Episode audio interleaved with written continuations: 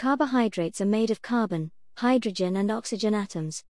They are made from monosaccharides, which are simple sugars containing 3 to 7 carbon atoms. Monosaccharides are simple sugars. Examples include glucose, galactose, and fructose. Glucose is a hexose sugar that has the chemical formula C6H12O6. Glucose is an important source of energy in humans. During cellular respiration, the energy released from glucose helps to make adenosine triphosphate, ATP. Alpha and beta glucose are isomers. Isomers have the same molecular formula but a different arrangement of atoms in space. The carbon atoms are numbered from 1 to 6 and the O, hydroxyl, groups are in a different orientation around C1. When two monosaccharides join via a condensation reaction, they form a disaccharide. When more than two monosaccharides join together, they form a polysaccharide chain. When disaccharides form, the hydroxyl group of one monosaccharide combines with a hydrogen another monosaccharide. This releases a molecule of water and forms a covalent bond. A covalent bond formed between a carbohydrate molecule and another molecule is known as a glycosidic bond. Glycosidic bonds or linkages can be of the alpha or the beta type.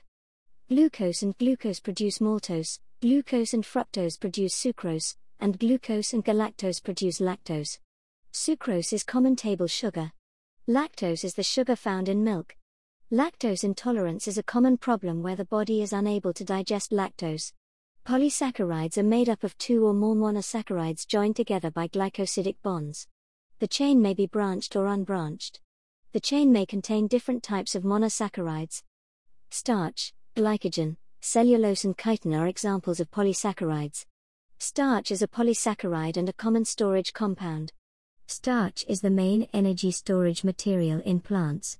Starch is stored in the seeds of plants. Starch is broken down into glucose by plants when they need more energy. Starch can act as a source of food for humans and animals. Starch is the stored form of sugars in plants and is made up of a mixture of amylose and amylopectin, both polymers of glucose. Plants are able to synthesize glucose, and any excess glucose is stored as starch in different plant parts, including roots and seeds. The starch that is consumed by humans is broken down by enzymes, such as salivary amylases, into smaller molecules, such as maltose and glucose.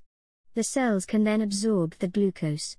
Starch is made up of glucose monomers that are joined by alpha 1 4 or alpha 1 6 glycosidic bonds. The numbers 1 4 and 1 6 refer to the carbon number of the two residues that have joined to form the bond.